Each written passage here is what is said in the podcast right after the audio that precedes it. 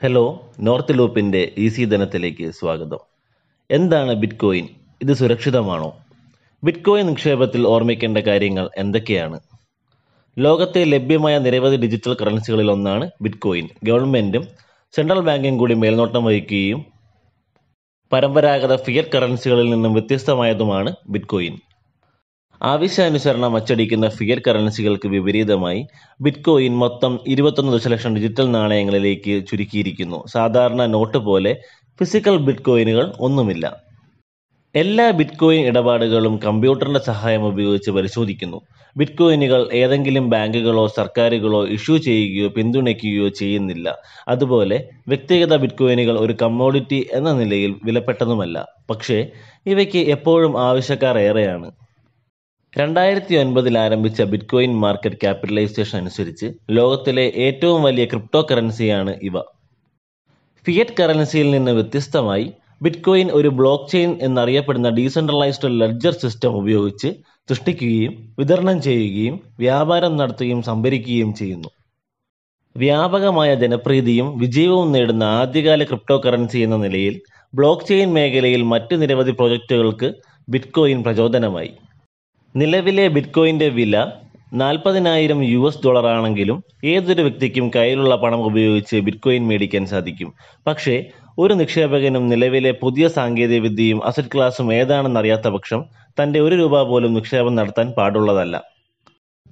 Crypto കറൻസികളിൽ നേരിട്ട് നിക്ഷേപം നടത്താൻ നിങ്ങൾക്ക് ആഗ്രഹമുണ്ടെങ്കിൽ നോർത്ത് ലൂപ്പ് പോലുള്ള നിരവധി സൈറ്റുകൾ അതിനുള്ള അവസരമൊരുക്കുന്നു നിങ്ങൾക്ക് സൈറ്റിലെ ചാറ്റ് ബോർഡ് വഴി റിലേഷൻഷിപ്പ് മാനേജറുമായി ബന്ധപ്പെടുകയും നിക്ഷേപം ആരംഭിക്കുകയും ചെയ്യാം. ക്രിപ്റ്റോഗ്രഫി മെയിലിംഗ് ലിസ്റ്റിലെ വിവിധ അംഗങ്ങളുമായി പ്രവർത്തിച്ച നാഗാമോട്ടോ രണ്ടായിരത്തി ഒൻപത് ജനുവരി മൂന്നിനാണ് ബിറ്റ്കോയിൻ ആരംഭിച്ചത്. മറ്റ് വ്യക്തികളും മുമ്പ് ഇലക്ട്രോണിക് പണത്തിന്റെ രൂപത്തിൽ വികസിപ്പിക്കാൻ ശ്രമിച്ചിരുന്നു. എന്നാൽ മിക്കവരും ഇതിന്റെ ആവിഷ്കരണത്തിലുണ്ടായ ഡബിൾ സ്പെൻഡ് എന്ന പ്രശ്നം പരിഹരിക്കുന്നതിൽ പരാജയപ്പെടുകയും ഈ ശ്രമത്തിൽ നിന്ന് പിന്മാറുകയും ചെയ്തു. പക്ഷേ നാഗാമോട്ടോ ടൈം സ്റ്റാമ്പ് ചെയ്ത സ്ഥിരമായ ഇടപാട് ലെഡ്ജറായ ബ്ലോക്ക് ചെയിൻ അവതരിപ്പിച്ച് ഈ പ്രശ്നത്തെ മറികടന്നു.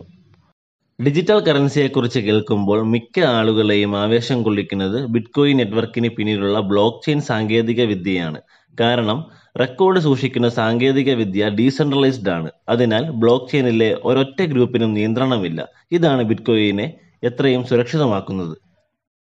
ലോകത്തെ ധനകാര്യ സ്ഥാപനങ്ങളെയും ബിസിനസ് ഇടപാടുകളെയും മികച്ച രീതിയിൽ പരിവർത്തനം ചെയ്യാനുള്ള ശക്തി ബിറ്റ്കോയിനുണ്ടെന്നും മെച്ചപ്പെട്ട സുതാര്യതയും ആശയവിനിമയവും സഹിതം വേഗതയേറിയതും എന്നാൽ സുരക്ഷിതവുമായ ഇടപാടുകൾക്കും ബിറ്റ്കോയിന്റെ വരവ് കാരണമാകുമെന്നും അഭിഭാഷകർ വിശ്വസിക്കുന്നു. നിങ്ങൾ നഷ്ടപ്പെടുത്താൻ കഴിയുന്നത്ര തുക മാത്രം നിക്ഷേപിക്കുക. ഈ ഉപദേശം ഏത് നിക്ഷേപത്തിനും ബാധകമാണ്. പ്രത്യേകിച്ച് ബിറ്റ്കോയിന്റെ കാര്യത്തിൽ. ബിറ്റ്കോയിൻ അതിന്റെ ഹ്രസ്യമായ നിലനിൽപ്പിൽ വളരെയധികം ചാഞ്ചാട്ടം കാണിക്കുകയും ആ ചാഞ്ചാട്ടം തുടരുകയും ചെയ്യുന്നു. രണ്ടായിരത്തി ഇരുപത് നവംബറിലെ മൂന്നാമത്തെ ആഴ്ച മൂവായിരം ഡോളർ മൂല്യമാണ് ബിറ്റ്കോയിന്റെ ഒറ്റയടിക്ക് കുറഞ്ഞത്. അതിനാൽ നിങ്ങളുടെ എമർജൻസി ഫണ്ടുകളൊന്നും ബിറ്റ്കോയിനിൽ നിക്ഷേപിക്കരുത്. ദീർഘകാലാടിസ്ഥാനത്തിൽ മാത്രം സാമ്പത്തിക നേട്ടം പ്രതീക്ഷിക്കുക. ഇതിന്റെ ചാഞ്ചാട്ടം കണക്കിലെടുക്കുമ്പോൾ ബിറ്റ്കോയിനിൽ കൂടുതൽ കാലത്തേക്ക് നിക്ഷേപിക്കുന്നത് മികച്ച സാമ്പത്തിക നേട്ടം ഉണ്ടാക്കി തന്നേക്കാം. നികുതി ബാധ്യതകൾ ഓർമ്മിക്കുക. ബിറ്റ്കോയിൻ റിട്ടേണുകൾക്ക് വിൽക്കുമ്പോൾ മാത്രം നികുതി നൽകേണ്ടതുള്ളൂ. കൈവശമുള്ള സമയത്തെ ആശ്രയിച്ച് ബിറ്റ്കോയിന്റെ നികുതി മുപ്പത് ശതമാനം വരെയാകാം. വിൽപ്പനയ്ക്ക് മാത്രം നികുതി ഈടാക്കുന്നതാണ് ബിറ്റ്കോയിന്റെ മറ്റൊരു പ്ലസ് പോയിന്റ്.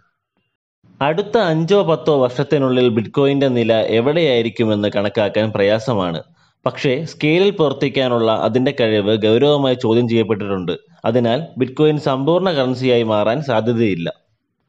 എന്നിരുന്നാലും രണ്ടായിരത്തി ഇരുപതിൽ ബിസിനസ് ഇന്റലിജൻസ് കമ്പനിയായ മൈക്രോ സ്ട്രാറ്റജി ബിറ്റ്കോയിനെ അതിന്റെ പ്രാഥമിക കരുതൽ ആസ്തിയായി സ്വീകരിച്ചു. അതുപോലെ സ്ക്വയർ യു കെ അടിസ്ഥാനമായുള്ള ഫിൻടെക് മോഡ് എന്നിവ ഉടൻ തന്നെ ഇതേ മാതൃക പിന്തുടരും. കൂടുതൽ സാമ്പത്തിക വിവരങ്ങൾക്ക് ഈസി ധനം ഫോളോ ചെയ്യൂ.